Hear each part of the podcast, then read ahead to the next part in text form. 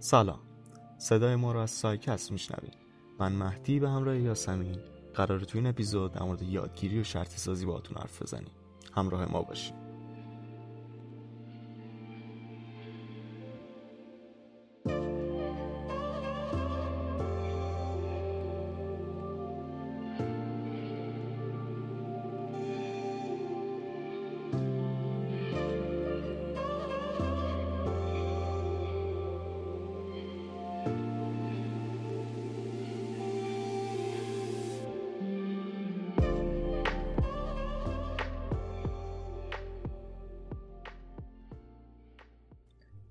سالی که انسان ها رفتار حیوانات رو مشاهده می‌کنن و دنبال علت این رفتارها.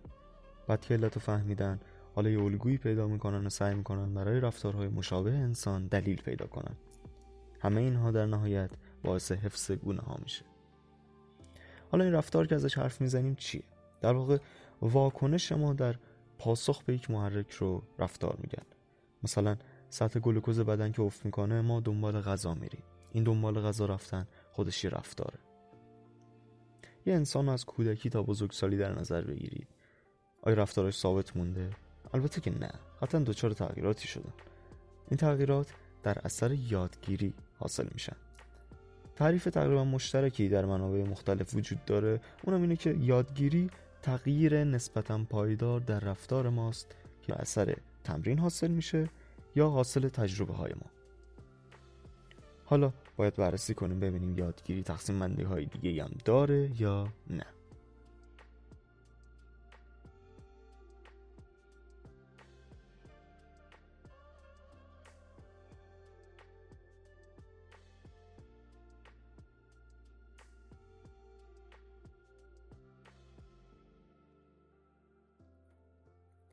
تا حالا دقت کردید وقتی تصویری از غذای مورد علاقتون می‌بینید یا بوش رو حس می‌کنید آب دهنتون راه میفته؟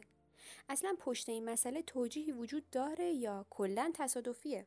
اتفاقا کاملا مبنای علمی داره و برمیگرده به سری آزمایشاتی که ایوان پاولوف روسی اونا رو انجام داد طی اون آزمایشات ایوان پاولوف تونست conditioning رو کشف کنه اما برنامه اصلی پاولوف در واقع چیز دیگه ای بود برنامهش این بود که نقش بزاق رو در هضم به وسیله لوله های متصل به قدرت بزاقی چند تا سگ بررسی کنه. طی همین آزمایشات چند از دانشجوی پاولو متوجه شدن که حتی قبل از اینکه بهشون غذا داده بشه به سگ غذا داده بشه اونا حتی با نگاه کردن و بو کشیدن غذا بزاق و ترشح می‌کنن. یا حتی اصلا با نگاه کردن به کسی که همیشه برای اون غذا می آورد باز هم بزاقشون ترشح میشه خب پاولوف اهمیت این مسئله رو فهمید و دریافت که این بزاق تنها برای رفع نیاز طبیعی ترشح نمیشه بلکه حتی می‌تونه در پاسخ به یک تجربه یا یادگیری باشه. خب قاعدتا پاولوف ولکن قضیه نبود و بعد از یه مدت این آزمایش رو با چند تا آزمایش دیگه ترکیب کرد. مثلا قبل از اینکه به سگ آقا غذا بده با یه دیاپازون یه صدایی منتشر می‌کرد. بعد از یه مدت حتی اگه ویشون غذا نمی‌داد و صدای دیاپازون در میومد بزاق ها ترشح می‌شدن. حالا باز اینو گسترش داد و به روش های مختلف دیگه امتحان کرد. با غذا بی غذا. در کل این فرایند به چیزی رسید به اسم شرطی سازی کلاسیک. جالبه که این شرطی سازی کلاسیک فقط مختص رفتار نیست و وارد هیته احساسات هم میشه. مثالش آزمایشیه که به اسم آزمایش آلبرت کوچولو می‌شناسیم و واتسون و شاگردش انجامش دادن. چطوری بود؟ به این صورت بود که یک بچه نه ماهه رو توی یه اتاق گذاشتن. داخل این اتاق یک سری حیوان بود مثل موش کوچیک خرگوش و حالا یه سری وسایل مثل نقاب این حیوونا. ابتدا که این بچه میومد این حیوونا رو می‌دید هیچ ترسی توش ایجاد نمی‌کرد. خیلی عادی باهاشون برخورد می‌کرد. اصلا انگار که هیچ خطری براش ندارن حالا در ادامه واتسون چی کار کرد؟ دیدن این موش کوچیک رو همراه کرد با ایجاد یه صدای بلند. نتیجهش چی بود؟ بچه شروع کرد گریه کردن و فرار کردن از اون ماجرا. این کار رو واتسون چندین و چند بار تکرار کرد. و هر بار این بچه گریهش می‌گرفت. اگر که دیدن این موش همراه می‌شد با صدا. و حالا آزمایش رو به طرق مختلفی هم انجام داد. مثلا اینکه فقط صدا ایجاد کنه یا صرفا موش رو ببینه. و کم کم اتفاقی که افتاد این بودش که حتی دیدن خود اون موش هم برای این بچه ترس ایجاد می‌کرد. میشه از این آزمایش نتیجه گرفت که خیلی از ترسای ما یا فوبیاهای ما که حس می‌کنیم غیر طبیعی ریشه در یک همچین اتفاقاتی دارن. با یه چیز دیگه همراه شده و باعث شده که ما از اون چیز خاص هم بترسیم. در نهایت مهم اینه که شرط سازی کلاسیک هم رفتار رو توجیه می‌کنه و هم احساسات رو. حالا این یادگیری ایجاد شده تا که ادامه پیدا می‌کنه؟ چقدر موندگاره؟ اصلا همیشه همینجور که هست میمونه یا که نه تغییر می‌کنه. و پاسخ به این سوال باید گفت که یادگیری کلاسیک مسیری رو طی می‌کنه. اگه بخوام با یه مثال براتون باز کنم با همون مثال آربرت کوچولو میگم. همون لحظه اول که آربرت کوچولو صدای بلند رو به همراه موش می‌بینه و ترس رو دریافت می‌کنه به اون مرحله فراگیری میگن که اولین مرحله یادگیری کلاسیک حالا آلبرت کوچولو که از موش میترسه اگه بیاد با چیزهای شبیه به موش هم همون حس رو دریافت کنه در اینجا ما تعمیم محرک رو داریم.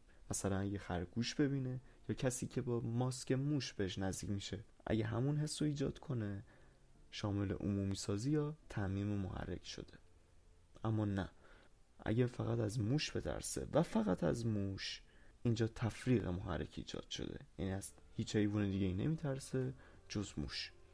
اینجا فرق گذاری کرده و بین محرک شرطی و موارد مشابهش تمایز قائل شده. اما بعد یه مدت میگذره و محرک شرطیمون با محرک غیر شرطیمون همراه نیست. مثلا چی؟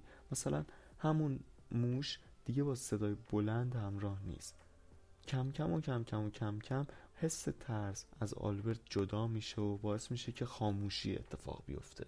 دوباره همون محرکی شرطی شده به حالت خونسا برگشته. دیگه از موش نمیترسه. اما هنوز از صدای بلند میترسه چون اون محرک محرکی نیست که خونسا باشه. حالا این مسیری که تعریف کردیم برای یکی از مراحل شرطی سازی کلاسیک بود. این شرطی سازی کلاسیک می‌تونه وارد مراحل بالاتر هم بشه و در اون صورت بهش میگن شرطی سازی ثانویه یا شرطی سازی مراحل بالاتر. با یک مثال بگم. شما مادر بزرگتون رو خیلی دوست دارین. وارد خونش میشید خونش حیات داره یک حوزی هم داره. یه جای دیگه میرید که اونجا هم یه حوزی داره و به اون مکان هم حس خوبی پیدا می‌کنید. داخل مکان جدیدی که رفتید داخل حوزش یه سیبه. از اون به بعد به سیب هم حس خوبی پیدا می‌کنید و می‌بینید همین جوری این شرطی کلاسیک ادامه پیدا می‌کنه و هر کدومشون میشن علت مرحله دیگه. آره اصلا گستره شرطی سازی کلاسیک محدودیتی نداره. مثلا توی مسئله تعصب اگه دائم تو فیلم های مختلف ما ببینیم که یک فرد سیاه پوست آدم بده داستانه و فرد سفید پوست آدم خوبه این حس و عقیده توی ذهن ما هم ایجاد میشه. دقیقا مشابه همینو توی مسئله بازاریابی و تبلیغات هم می‌بینیم. اصلا خیلی از الگوهایی که تو ذهن ما جا گرفتن رو اگر دنبال سرچشمش بگردیم باز می‌رسیم به شرطی سازی کلاسیک.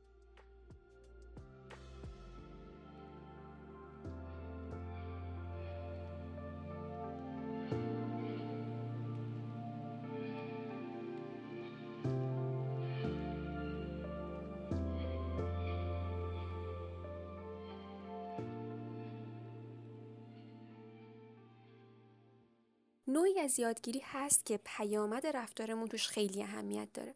حالا چرا با مثال بگم؟ فرض کنید که دستتون به یک جسم داغ می‌خوره و دستتون میسوزه. از دفعه های بعد که یک جسم داغ ببینید با احتیاط بهش نزدیک میشید. به خاطر چی؟ به خاطر اینکه یاد همون اتفاقی میافتید که براتون افتاده بوده.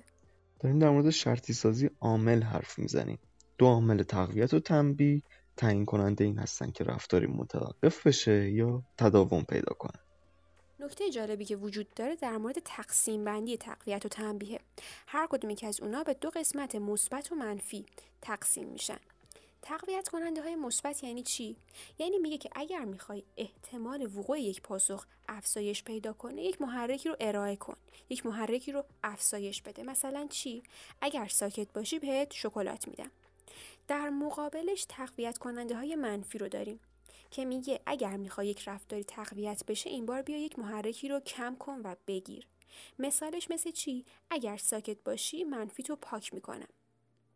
این مثبت و منفی بودن گفتیم که در مورد تنبیه هم یک همچین چیزی وجود داره و اصلا شاید اسم تنبیه مثبت یه ذره برامون عجیب بیاد. ولی توضیحش به این صورت میشه که اگر می‌خوای وقوع یک رفتار کاهش پیدا کنه لازمه که یک چیزی رو ارائه بدی.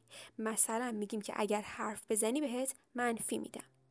خب این منفی دادن مثل یک تنبیه و بازدارنده از رفتار عمل می‌کنه. در مقابلش که تنبیه منفی داریم میگه برای کاهش یک رفتار باید یک محرکی رو کم کنیم. مثلا میگیم اگر دزدی بکنی به زندان میافتی. خب این به زندان افتادن به ظاهر شاید ارائه یک چیزی باشه ولی خب به زندان افتادن باعث سلب آزادی میشه. داریم آزادی اون فرد رو می‌گیریم و بنابراین نوعی تنبیه به حساب میاد. تا حرف تنبیه هست اینم تو پرانتز بگم که باید خیلی حواستون به اثرات منفی تنبیه باشه. مثل ترس، خشم و افسردگی. که در طولانی مدت به فرد آسیب می‌زنن خب حالا می‌خوایم در مورد پیشروهای شرطی سازی عامل صحبت کنیم. مشهورترین این افراد اسکینره شاید اسم جعبه اسکینر رو شنیده باشید. به این صورت بودش که داخل جعبه دو تا اهرم تهیه کرد. اهرم اول اگر فشرده می‌شد شوک الکتریکی ایجاد می‌کرد. اهرم بعدی و اگر فشرده می‌کردن آب و غذا می‌داد. یه موشی رو گذاشتن داخل این جعبه و موشه شروع کرد جستجو کردن. چندین بار رفت سراغ اهرمای مختلفش و وقتی که دستش می‌خورد به, محر... به اهرمی که شوک الکتریکی ایجاد می‌کرد خب عقب می‌رفت. اهرمی که آب و غذا هم بهش می‌دادم امتحان کرد بعد چندین بار آزمون و خطا نتیجهش این شدش که دیگه فقط می‌رفت سراغ اهرمی که بهش آب و غذا می‌داد. در واقع اون شوک الکتریکی مثل یک تنبیه عمل کرد براش و سعی کرد کمتر سراغش بره. می‌دونی این آزمایش برای من هیچ وقت دلنشین نبوده. چطور؟ توش همیشه به عنوان عامل تنبیه میمدن و حیوانات رو اذیت می‌کردن. این اصلا واسه من چیز خوشایندی نیست. خب آره قبول دارم. خیلی از آزمایش ها مثل همین آزمایش اسکینر یا حتی آزمایش آلبرت کوچولو که در موردش صحبت کردیم بهشون کد اخلاقی وارد شده به خاطر اینکه این چیزها رو رعایت نکردن ولی در مقابلش خب آزمایشایی هم بودش که حواسشون به این نکات اخلاقی بود. آره آره. مثلا آزمایش سورندا برای من خیلی شیرین تره که توش مثلا می اومد یه گربه رو میذاش داخل یک قفس. قفسی که با یه سری فرایندهای خاصی باز میشه. و غذای اون گربه خارج قفس گربه کاری که می‌کرد این بود که با یه سری آزمون و خطا از قفس خارج می‌شد و غذاشو برمیداشت. طی تمرین و چند بار تکرار این مسئله تعداد خطاهاشو می آورد پایین و تعداد موفقیتش رو می برد بالاتر. نتیجه این آزمایش دو تا چیز شد. یک قانون اثر که لاف افکت همون سورندایکه اگه که مثلا شما بعد از یک فعالیتی بعد از یادگیری بلا فاصله پاداشی دریافت کنین یادگیری قوی تر انجام میشه. دومین مسئله مسئله مهم فرمدهیه و شکدهی شکدهی رفتار وقتی اتفاق میفته که بعد از چند بار تکرار دیگه فرد به حالت قبلی بر نمیگرده. بعد از چند بار تکرار آزمایش گربه ها دیگه راه خروج از قفس رو پیدا کرده بودن. در همون مرحله اول می‌تونستن قفس خارج بشن. به این میگن فرمدهی یا شکلدهی رفتار. این شرطی سازی عامل که میگیم افراد زیادی در تبینش نقش داشتن یه مسیری رو از شروع تا خاموشیش طی می‌کنه. یه چیزی مثل همین شرطی سازی کلاسیک که قبلا راجبش صحبت کردیم منتها یه سری جزئیاتشون با هم متفاوته. مثلا حتی شرطی سازی عامل هم با فراگیری شروع میشه. منتها تفاوتش اینجا با کلاسیک چیه؟ اینکه ارگانیسم ما به صورت داوطلبانه خودش داره یک ارتباطی بین پاسخ و نتیجه برقرار می‌کنه. مثلا یه فردی میاد یه کاری انجام میده تشویق میشه. می‌فهمه این کاری کار خوبی بوده و حالا شروع می‌کنه هی اون کار رو انجام دادن. یا اینجا هم مثل شهری سازی کلاسیک با دو تا مسئله تعمیم و تفریق محرک روبرو هستیم. توی تعمیم محرک به چه صورتیه؟ باز اینجا هم کلید واژه داوطلبانه رو داریم. با مثال اگه بخوایم بگیم به این صورت میشه که یه کودکی میگه بابا و پدرش تشویقش می‌کنه. حالا هر مردی که می‌بینه هی میگه بابا و منتظر تشویق شدنه. برعکسش هم خب اگه اون بچه بتونه تمایز قائل بشه بین پدرش و مردای دیگه خب به بقیه نمیگه بابا. در ادامه ما با خاموشی روبرو هستیم. تفاوتی که خاموشی عامل با خاموشی کلاسیک داره در اینه که معمولا میگن تو خاموشی عامل این تقویت متوقف شده. یعنی لزومی نداره که تنبیه رخ داده باشه ولی تقویت حتما متوقف شده. مثلا فرض کنید که میرید به رستوران محبوبتون و می‌بینید که دیگه غذای خوبش رو ارائه نمیده. خب این رفتار وقتی ادامه پیدا کنه دیگه رغبتی ندارید برای رفتن به اون رستوران و حالا رفتار رفتن شما به اون رستوران متوقف یا خاموش میشه.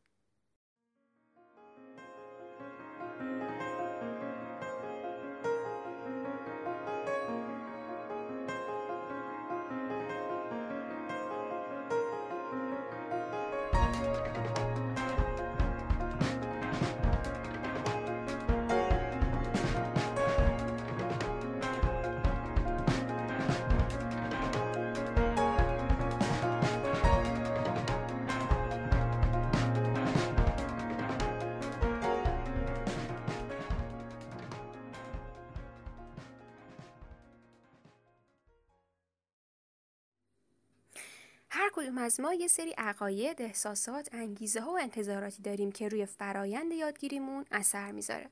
در واقع یه بودی از یادگیری هست که خیلی مبتنی بر نقش تفکر و تئوری های اجتماعی به طور کلی بهشون میگیم یادگیری های شناختی اجتماعی.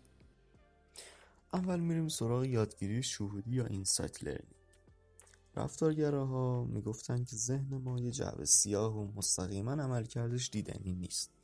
اما کولر گفت که می‌خواد از این جعبه سیاه سر در بیاره. کهلر عقیدش این بود که یادگیری چیزی بیشتر از تکرار آزمون و خطاست مخصوصا یادگیری برای حل یک مشکل پیچیده. در همین راستا اومد یه سری آزمایش انجام داد. خب اینا میمدن روی حیوانای مختلف آزمایش می‌کردن دیگه. در این من یک شامپانزه داشت که خیلی باهوش بود و بهش می‌گفت سلطان. خارج از قفس سلطان میوه گذاشت و یک چوب بلند که خب دور از دسترسش بود اما نزدیک به خودش فقط یک تیکه چوب کوچیک بود. حالا این اومد نشست فکر کرد که چیکار کنه و اینها. بعد به این نتیجه رسید که با تیکه چوب کوچیک چوب بلند و کم کم به خودش نزدیک کرد و حالا با چوب بلند بود که میوه رو برداشت. برای اینکه سلطان این تصمیم بگیره یه سری پردازش هایی درون ذهنش انجام شده. واسه همین بهترین واژه‌ای که توصیفش می‌کنه همین شهوده. یا تجربه که میگیم آها این آزمون خطا رو در عملش نمی‌بینیم. ولی همونطور که فکر می‌کنه احتمالا تجربه های قبلیش رو به صورت ذهنی بررسی می‌کنه. این آزمون خطا رو در عملش نمی‌بینیم. ولی همونطور که فکر می‌کنه احتمالا تجربه قبلیش رو به صورت ذهنی بررسی می‌کنه. این بررسی غالبا در بین پستانداران عالی دیده میشه.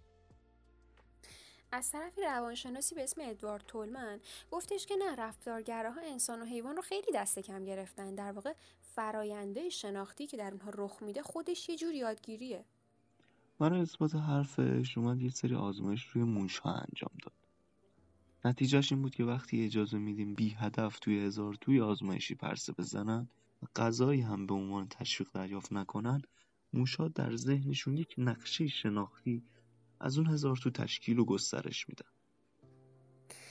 توی همین آزمایشش اومد سه گروه از موشها رو انتخاب کرد.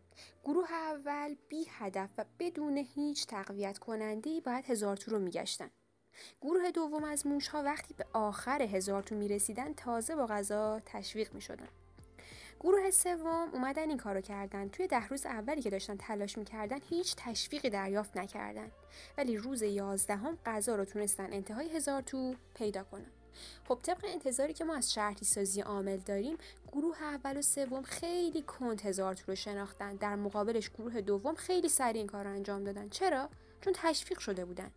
گروه سوم هم بعد تشویق یه مقدار این رفتارشون سرعت گرفت. در واقع باید بگیم یادگیری تخیری نوعی از یادگیری که توی ذهن ما رخ میده و ما ازش خبر نداریم. تا کی؟ تا اینکه یک اتفاق خاصی یا تقویت کننده باعث بروزش بشه. یعنی اون موشا هم توی ذهنشون نقشه رو ساخته بودن ولی دلیلی نداشتن که ازش استفاده کنن. جالبه که مثالش توی زندگی روزمرهمون خیلی وجود داره. فقط شاید متوجهش نباشیم. مثلا من یادم روز اول دانشگاه کلی از این دانشکده به اون دانشکده پرسه می زدم و از این و اون هی میپرسیدم که باید کجا برم. ولی حالا همین وسط توی همین هفته های اول واسه یه کلاس که دیرمون می‌شد اصلا متوجه نمی‌شدیم چطوری مسیر رو پیدا کردیم چطوری سر کلاس نشستیم. یعنی خیلی راحت می‌تونستیم کلاس رو پیدا کنیم. خب دسته آخر یادگیری های شناختی اجتماعی ما اسمشون هست یادگیری مشاهده ای ازش به عنوان تقلید یا الگو برداری هم بعضی وقتا یاد می‌کنن این مشاهده کردن از تولد تا مرگ ضروریه برام. ما رو از خطر دور می‌کنه یا حتی یادمون میده توی اجتماع چطور رفتار کنیم. البته که نتایج بدی هم می‌تونه داشته باشه. یه مثال سادهش آزمایش بندوراست. بندورا و همکاراش برای این آزمایش اومدن چیکار کردن؟ یک عروسکی هست بهش میگن بابودال اینو گذاشتن جلوشون و شروع کردن به نحوه های مختلف بهش ضربه وارد کردن. یه فیلمی هم ازش تهیه کردن به یه گروه از بچه ها نشون دادن گروه دیگه این فیلمو ندیدن. بعد حالا گروه گروه این بچه ها رو می جایی که همین عروسک ها وجود داشت. نتیجهش چی بود؟ اون گروهی از بچه ها که این صحنه ها رو دیده بودن اصلا بدون هیچ هدفی بدون که کسی ازشون بخواد شروع می‌کردن مثل همون آزمایشگرا به این عروسک ها ضربه می‌زدن. ولی گروه دوم نه راحت از کنار این عروسک ها رد می‌شدن و هیچ آسیبی هم بهشون وارد نمی‌کردن. همونطور که این آزمایش توجیه می‌کنه که چقدر مشاهده رفتارهای خشونت آموز بزرگترها روی رفتار بچه ها اثر داره می‌تونیم با یادگیری مشاهده‌ای تعصبات کودکان رو باش تفسیر کنیم. مثلا می‌بینیم که یه بچه از یه آدمی که باش خاطره مشترکی هم شاید نداشته باشه به شدت بدش میاد. مثلا همسایهشون. بعد متوجه میشیم چون یک بار اون همسایه ماشین رو توی جای پارک پدر این بچه گذاشته و پدر این بچه با اون همسایه دعواش شده در نهایت بچه به همچین نتیجه رسیده. آقای بندورا که از آزمایششون گفتیم اطلاعات خیلی زیادی در مورد یادگیری مشاهده‌ای برای ما ایجاد کردن. مثلا گفتن که یادگیری مشاهده‌ای باید چهار مرحله رو طی کنه. اولین مرحله مرحله توجه. میگه که خب یه چیزی باید مورد توجه ما واقع بشه دیگه.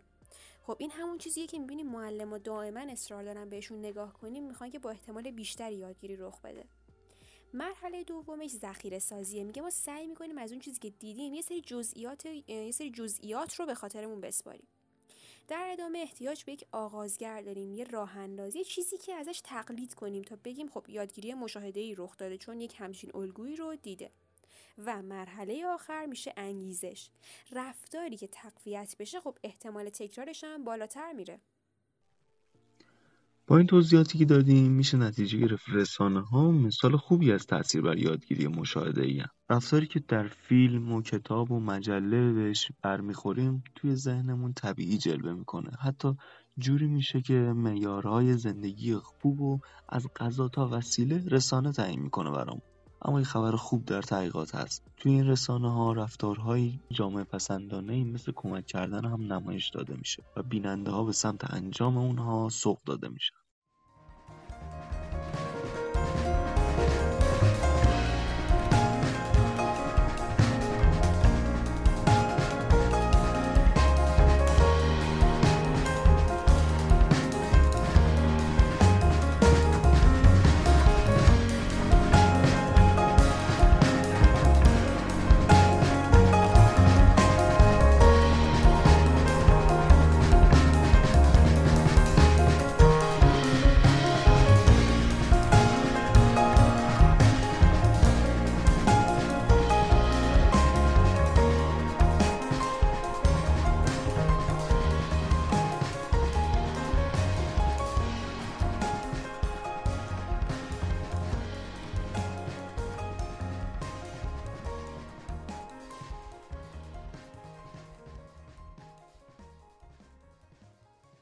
که یک یادگیری در حال انجامه چه تغییری در سیستم عصبی ما رخ میده.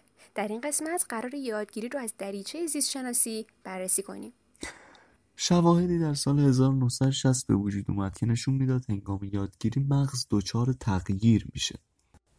یه سری آزمایش انجام شد روی دو گروه از موها تحت تاثیر محرکایی مثل رنگ بودن و گروه دیگه نه نبودن. گروه اول چه ویژگاهی پیدا کردن؟ خب قشر مخ اونها تر شد. عامل رشد عصبی از جنس پروتئین بیشتر شد در اونها و سیناپس های اونها بیشتر تقویت شد. همچنین انشعابات دندریت هاشون بیشتر شد. و از همه مهمتر عملکرد بهتری در یادگیری و حافظه بروز دادن. با اینکه بین موشها و انسانها یک جهشی وجود داره ولی خب ما هم تقریبا همین هستیم.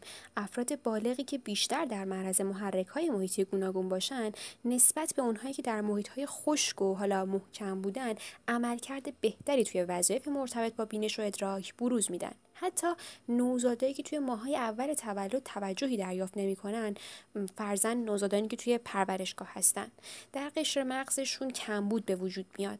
این نشون میده موقعیت های محیطی چه تاثیر طولانی مدتی روی رشد شناختی ما می‌تونن داشته باشن. ولی خب خبر خوب این که همین بچه های پرورشگاه وقتی به سرپرستی گرفته میشن و توجه لازم رو دریافت می‌کنن مقداری رشد در مغزشون دیده میشه. خب در ادامه محققا اومدن یه عامل زیستی دیگه هم پیدا کردن که به طور ویژه در بحث تقلید و یادگیری ای موثره. حتما دیدین یه شکلکی برای نوزادا در میارین سعی می‌کنن مشابه شما همون کار رو انجام بدن. اومدن از روش های مختلف عکس برداری از مغز مثل افمارای استفاده کردن بعد یه سری نورون پیدا کردن. اسمشو گذاشتن نورون آینه ای اینا در تقلید نقش دارن. چطور فهمیدن یه همچین چیزی هست؟ مثل همیشه از میمون ها محققا می‌خواستن پیدا کنن که کدوم نوای مغز میمون ها برای برنامه ریزی و جابجایی فعاله. وقتی یه شی رو برمی داشتن نورون های یه بخشی از مغزشون جریان عصبی تولید می‌کنه. این بخش و... یه وقت دیگه هم فعال میشه. وقتی که میمون می‌بینه میمون دیگه ای داره وظایف مشابهی انجام میده. هنوز هم تاثیر کاملشون رو نفهمیدیم ولی خب تا همینجا هم خوبه. به هر حال داشتن نورون های آینه ای مخصوصا توی زندگی جمعی خیلی اهمیت داره چون به یادگیری مشاهده و تقلید خیلی احتیاج داریم. حالا یه مقدار کاربردی تر کنیم بحث یادگیری رو. ما برای بقای خودمون احتیاج به تطابق با محیط داریم. درسته که با یک سری ویژگی های غریزی متولد میشیم اما خب ثابت نیستن و یادگیری باعث انعطاف پاسخهای ما به محیط میشه. مثلا در مورد شرطی سازی کلاسیک.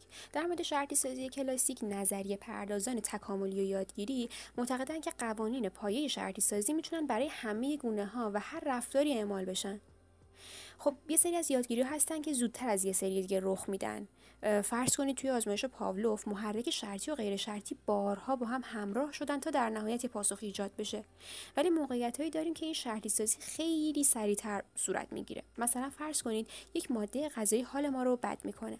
همون یه تجربه کافی تا دیگه ازش زده بشیم. حالا یه اصطلاحی هم داره بهش میگن conditional taste aversion یا مزه بیزاری شرطی شده.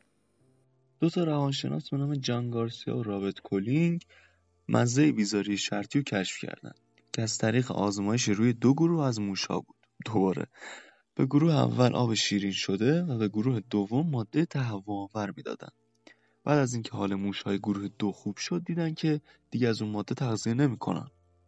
بر اساس این خب یکی از راه های درمان اعتیاد به الکل همراه کردن الکل با یه ماده تهوع آور. این یه فرایند تکاملی که باعث بقای ما و تطابق ما با محیط میشه. بحثی داریم به اسم آمادگی زیستی که میگه ما به طور زیستی آمادگی داریم تا بین یه محرک به خصوص و پاسخ ارتباط برقرار کنیم و کاری به سایر محرکان نداشته باشیم. خب این توی بحث فوبیا ها و ترس هم مطرحه. یه سری ترس های اولیه توی ما وجود داره که زندگی ما رو به خطر میندازن. مثلا فرض کنید مار و عنکبوت خب فوبیای حاصل از اونها رو با احتمال بیشتری گسترش میدیم تا مثلا ترس از چاقو. برای شرطی سازی عامل هم چنین مبناهای زیستی و محدودیت هایی مطرح. یه چیزی داریم به اسم رانش غریزی یا بهش میگن instinctive drift که میگه گرایش رفتاری شرطی شده برای برگشت به الگوی پاسخ درونی داریم. حالا این چیزای تخصصی که گفتیم در نهایت به زبون ساده چی میشه؟ میگه محرکی که مورد تقویت قرار نگیره باعث میشه به رفتار اولیه و قبل از شرطی سازی برگردیم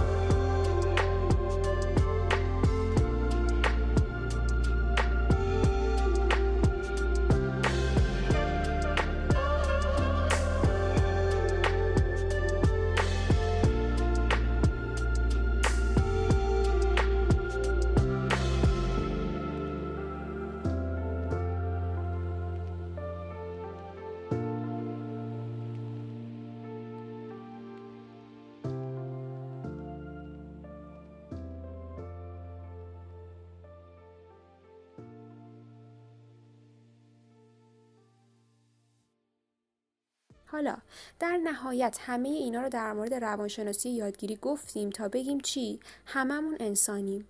موجود پویایی که توانایی یادگیری و تغییر داره و باید ببینیم از این تغییر چطوری استفاده می‌کنه. و پایان. خیلی ممنون که به این اپیزود از سایکست گوش دادیم مطالب اون خیلی زیاد بود و مجبور شدیم خلاصه و مفید و سریع همش رو بهتون توضیح بدیم. اگر سوالی مشکلی یا انتقادی دارید حتما تو بخش نظرات بهمون بگین. حتما حتما همش رو می‌خونیم منابع این اپیزود توی قسمت توضیحات هست و یه سری منابع دیگر رو توی تلگراممون آپلود می‌کنیم.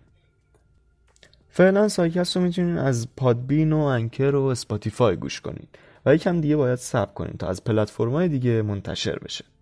به اینستاگرام و توییترمون هم حتما سر بزنید اپیزود دوم سایکست رو شنیدین. به همراه من مهدی و یاسمی تا اپیزود بعدی خدا نگهدار.